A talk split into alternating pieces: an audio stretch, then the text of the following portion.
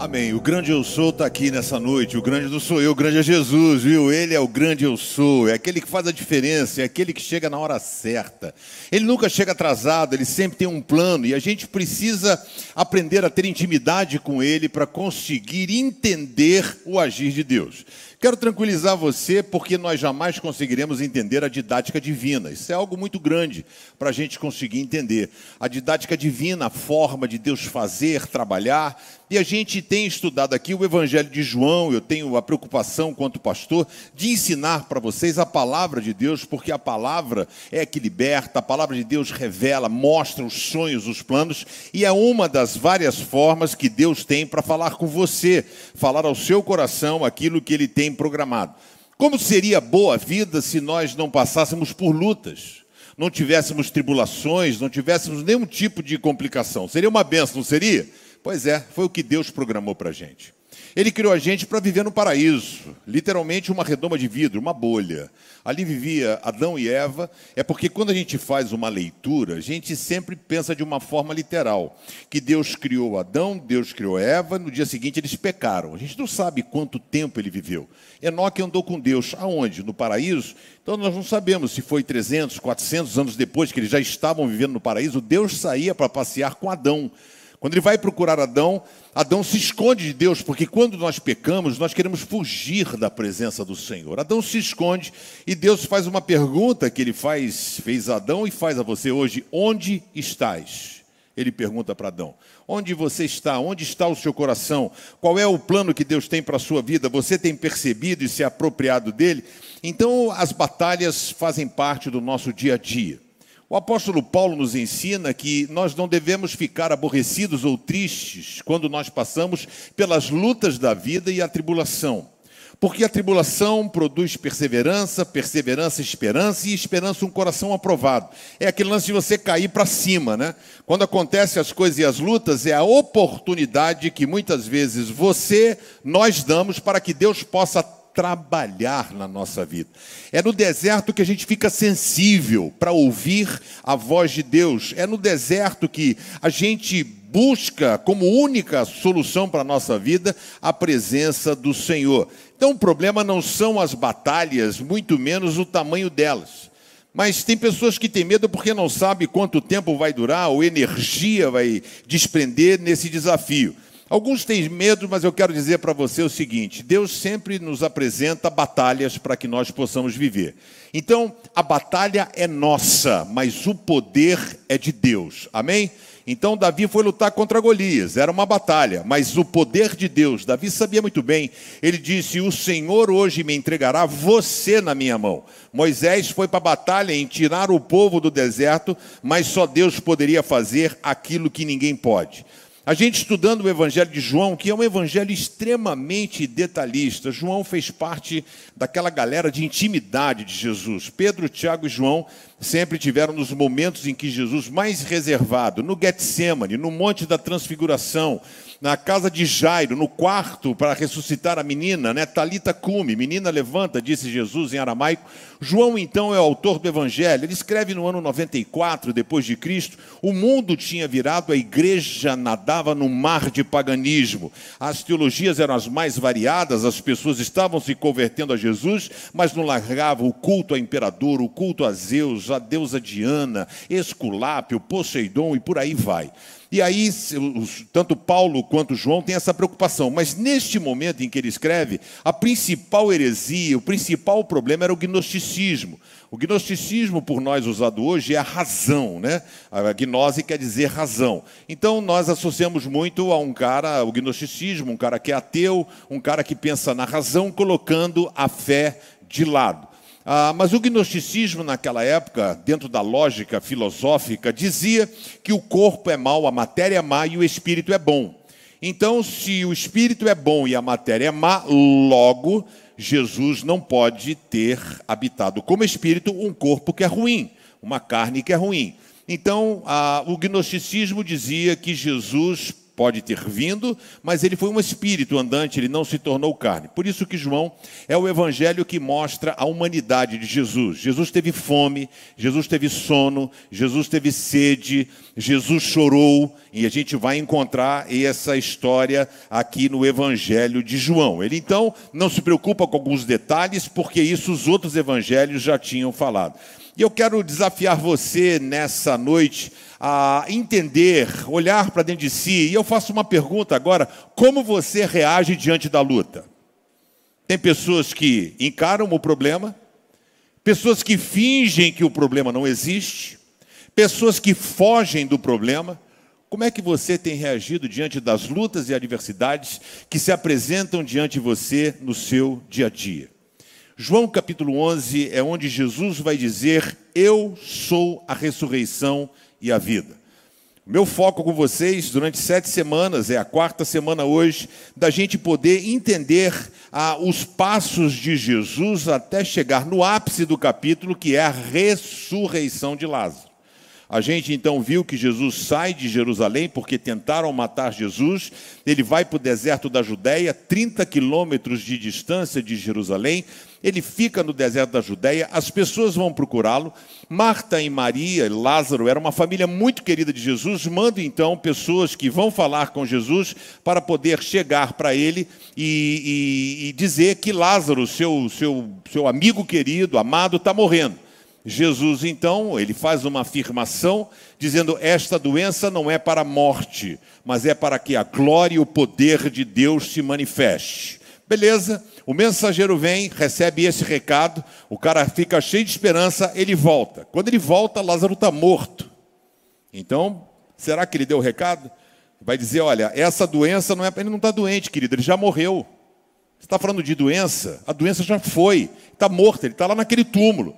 Eu não sei qual foi a reação desse mensageiro, se ele passou a mensagem ou não passou a mensagem.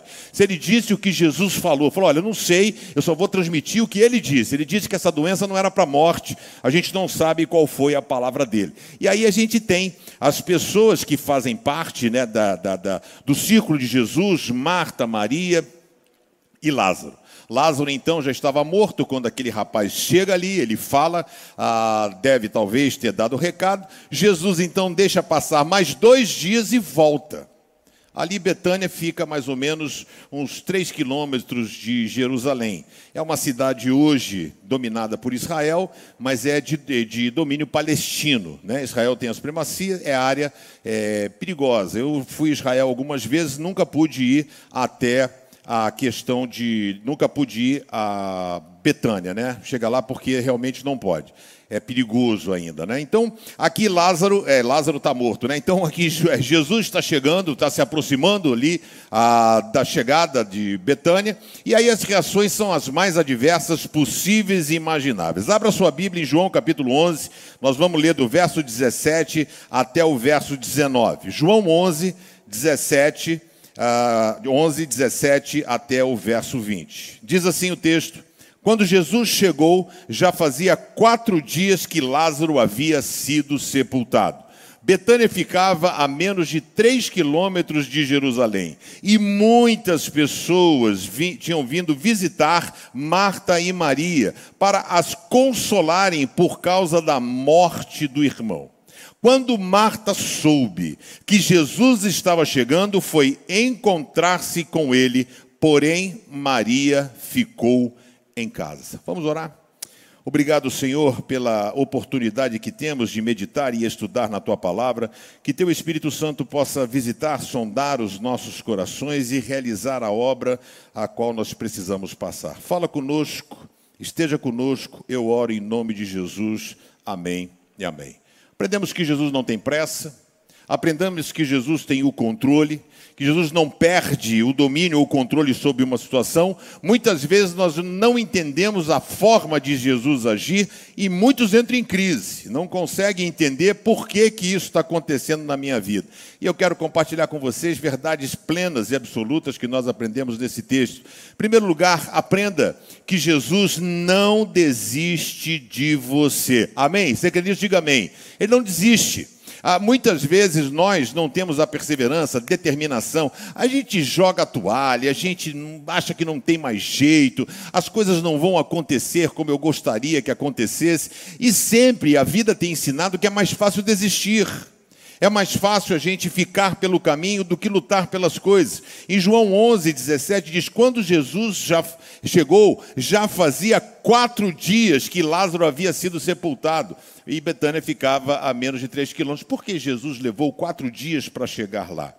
Quando você é, vai a Jerusalém, ou se você botar a foto assim, Jardim do Túmulo, né, que onde uma hipótese de que Jesus teria sido ah, colocado o seu corpo ali, que seria o túmulo de José de Arimateia, você quando olha a foto, você consegue ver que tem a pedra que rola pelo túmulo, né, uma pedra grande, e existe em todo o túmulo um buraco. Por esse buraco, na crença oriental, eles achavam que o corpo de um morto, porque muitas pessoas tinham às vezes uma morte súbita ou não tinha morrido e às vezes voltava, as pessoas não sabiam identificar. Então existia uma crença popular de que o espírito da pessoa rondava o corpo por até quatro dias. Então, três dias, né? Ficava ali rodando o corpo. Então, por isso as moças choravam, as carpideiras, tipo, chorando para ver se comovia o espírito que estava passando por ali a voltar para o corpo do morto. Por isso Jesus espera quatro dias. Porque quando ele chega lá, todas as perspectivas humanas já tinham encerrado. Só existiam as perspectivas divinas para que as coisas acontecessem. E a gente aprende que Jesus, na nossa ótica, ele não chega na hora que a gente quer, mas ele não se esquece de você. Não é como você quer, ele não atende às suas expectativas, mas ele se faz presente. O ideal é que Jesus pudesse agir de uma forma instantânea. Perdeu o emprego, uma pessoa te liga 30 segundos depois. Teve uma crise, uma doença, chega uma notícia dizendo que você ficou curado. Seria ótimo se fosse assim, mas não funciona desse jeito. O real é que a gente confie nele, dando a liberdade, pois ele sempre faz o melhor por nós. Você consegue confiar em Jesus? A gente precisa aprender a confiar nele. Confiar é não questionar o seu agir, é não colocar em dúvida o seu amor e a palavra dele por você. Jesus então chega e as pessoas eh, já, tipo assim, cara, agora acabou, porque quando as pessoas tentam é, falar para Jesus, ele chega ali para tentar ajudar, mas as pessoas não dão nem tempo, porque nós somos tomados sempre por um pessimismo. A maioria das pessoas sempre pensam a pior de todas as coisas. Se o seu filho sai e vai para uma festa, vai para a casa da avó ou qualquer coisa, e ele tem que voltar meia-noite. Se o seu filho não volta meia-noite, você tenta ligar para o celular dele, não consegue. Você tenta falar com ele, um amigo, não consegue. Deu uma hora da manhã, uma e meia, duas horas da manhã, você consegue pensar coisa boa? Consegue ficar tranquilo? Dizer, não, deve ter acabado a bateria, ele está voltando ele está na casa da avó, sempre nós entramos em colapso e entramos sempre numa situação extremamente complicada. Jesus, ele chega na hora certa, Jesus, ele nunca chega atrasado. Isso é uma verdade que nós precisamos ter no nosso coração. E eu quero dizer para você que está aqui nessa noite: olha para mim, não entre em pânico, Jesus está chegando. Não entre em pânico, relaxa, espere, Confie, Ele tem um plano para você, Ele está chegando para poder mudar a sua vida. Você é importante para Ele, Ele já morreu por você, Ele ama você, Ele quer cuidar você, Ele quer te dar a paz. Mantenha a calma, mantenha a fé, mantenha a esperança, porque Jesus está chegando. Não existe nada melhor do que a presença de Jesus para mudar a nossa vida e a nossa história. Segundo lugar, Amigos são muito bons. Eu tenho amigos de verdade. Eu tenho amigo, né, meu amigo Boi, Carlos Henrique, amigo meu há 43 anos. A gente estudou junto, a gente jogou vôlei junto né? A gente, eu fui no casamento dele, ele foi no meu casamento, ele acompanhou todas as fases da minha vida, é um amigo já de longa data, brother, parceiro, irmão, uma pessoa que chega junto. Se chegar para ele e falar assim, cara, eu preciso de você, quatro horas da manhã, três horas da manhã, ele vai, ele vai. É uma bênção. Ele esteve em momentos difíceis da minha vida. Quando a Marisa entrou em coma, ele estava na sala da minha casa comigo. Eu e ele fomos acordar a Marisa. Eu e ele fomos acordar. Marisa, acorda, Marisa, acorda para dar um lanche para ela. E a Marisa sentava na cadeira e não conseguia abrir os olhos. E aí eu e ele ali, Marisa, você não está conseguindo abrir os olhos. Marisa, o que está acontecendo? Você está com sono? Que...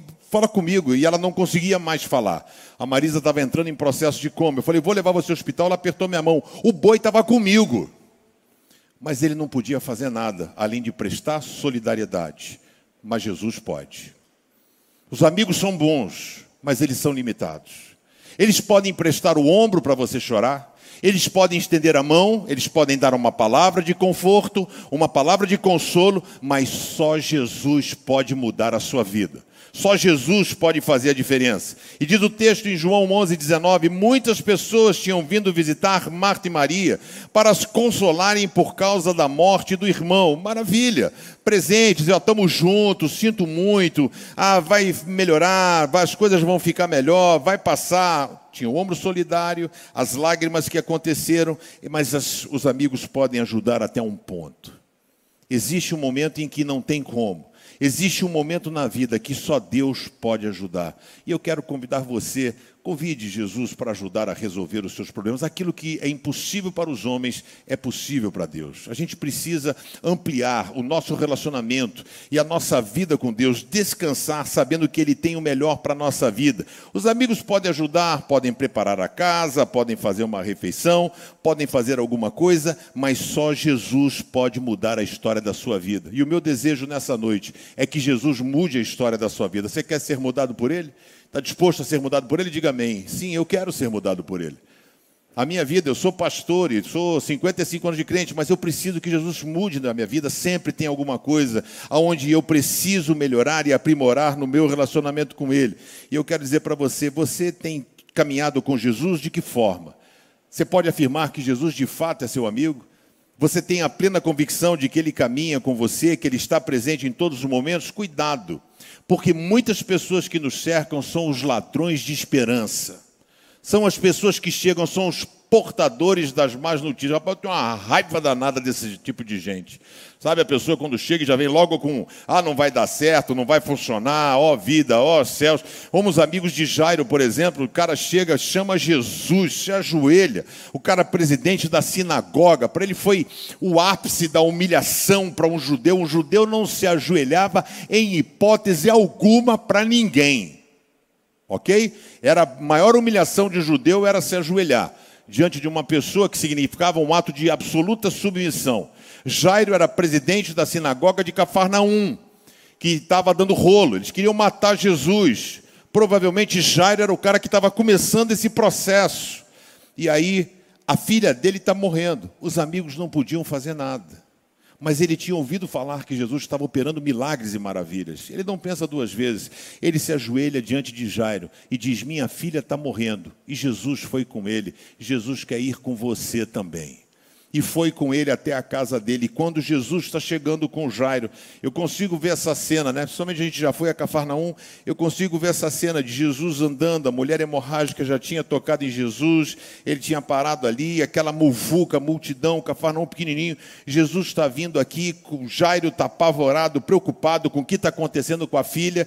Vem os amigos de Jairo, diz a Bíblia, os amigos de Jairo. E diz assim: Jairo, pode mandar Jesus embora, manda o mestre embora sua filha já morreu. Ah, gente, vai tomar banho. Como é que o cara fala um troço desse? Né? Como é que o cara chega e fala um negócio desse? Tipo assim, né? O gatinho subir no telhado, vai devagarzinho. Não, o cara busca Jesus, se ajoelha atrás de Jesus, está com o mestre. Vem os amigos e diz assim: ó, pode mandar embora, pode mandar embora. Porque a sua filha já morreu. Eu tenho a impressão que Jairo estava pirando. Eu tenho a impressão que Jairo já ia, tipo, sabe, rasgar roupa e gritar. Jesus bota a mão nele e fala assim: a menina dorme. A menina está dormindo, porque só Jesus tem a última palavra, viu? Então não sei qual luta você tem passado ou situação, mas deixe Jesus te ajudar. Eu não sei quem é o seu melhor amigo, mas tenha Jesus como seu melhor amigo. Eu pergunto: quem é Jesus na sua vida? Ele é seu amigo, é ele quem governa, é ele quem controla. Terceiro e último lugar, que tipo de pessoa é você? Existem as pessoas que são os proativos e existem os reativos. Existem as pessoas que precisam ser empurradas e as pessoas que agem. E eu fiquei ah, chocado quando li esse texto aqui, porque Marta e Maria. Lucas registra essa história. Jesus está na casa delas, Lázaro não estava provavelmente presente, Marta estava preocupada em melhor servir a Jesus, e ela então fica ali preocupada e tal, arruma a casa, está é, batendo bolo, está fazendo negócio, e Maria ficou sentadinha aos pés de Jesus. Marta, indignada com a irmã, chega e fala assim: Senhor, dá para chamar a atenção dela? Está aí sentada sem fazer nada, a gente tem que trabalhar. Estou aqui rodando para tudo que é lado e ela está aí parada.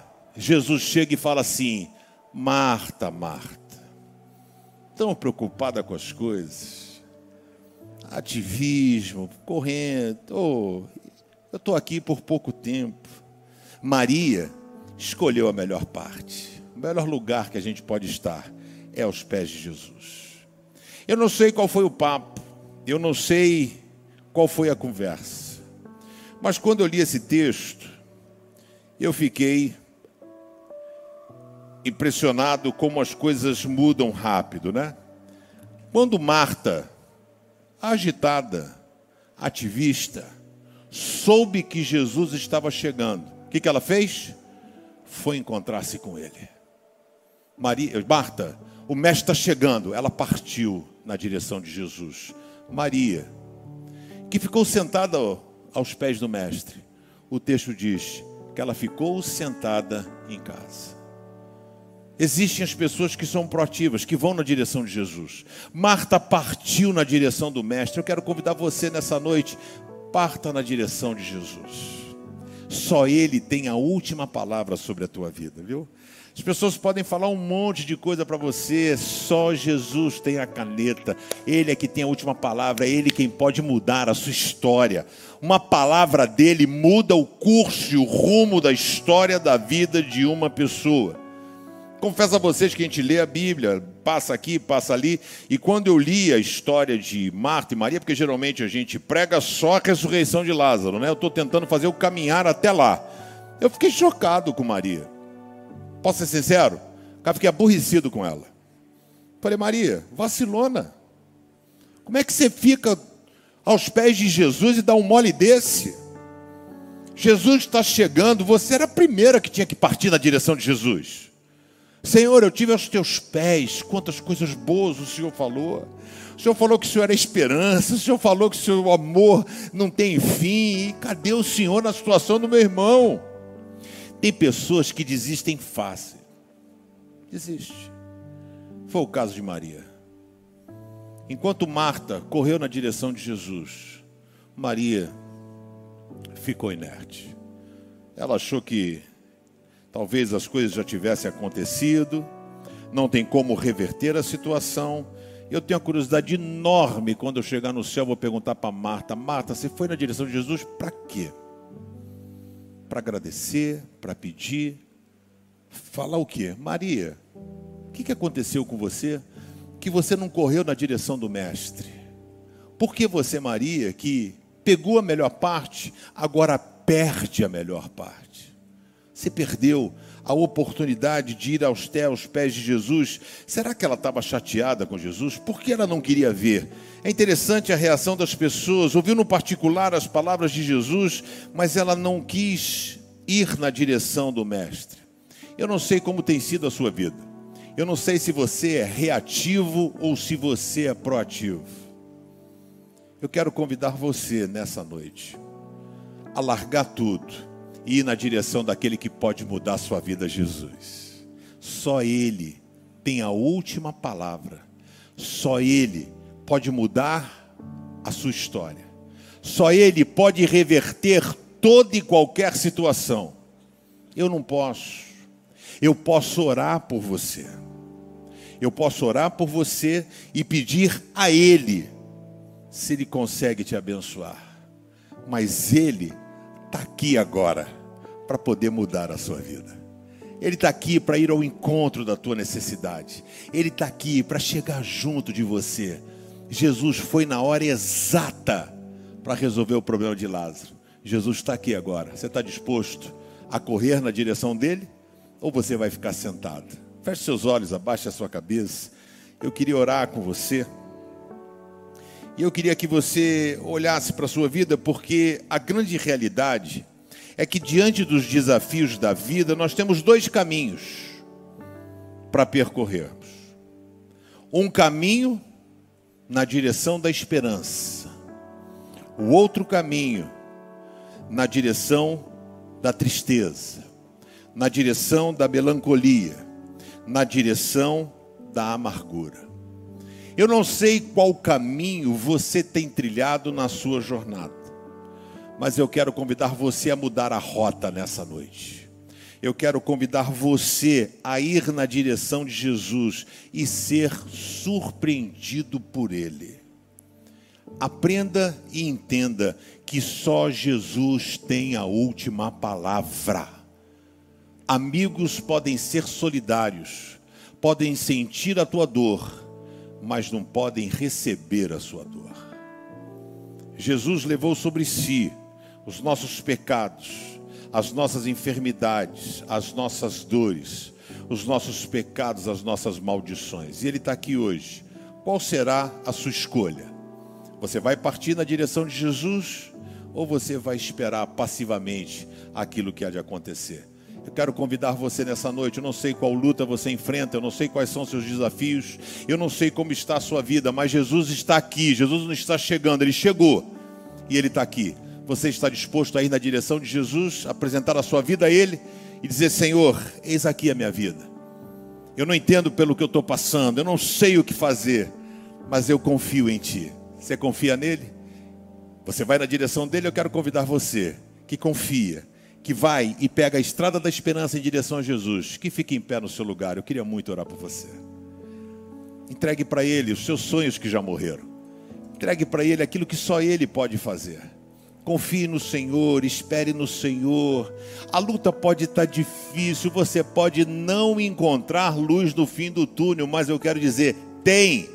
Jesus disse: Eu sou a luz do mundo, eu sou a ressurreição e a vida, ainda que esteja morto, viverá. Ele tem um plano para a sua vida, não perca o melhor de Deus. Pegue o caminho da esperança, coloque a mão sobre o teu peito.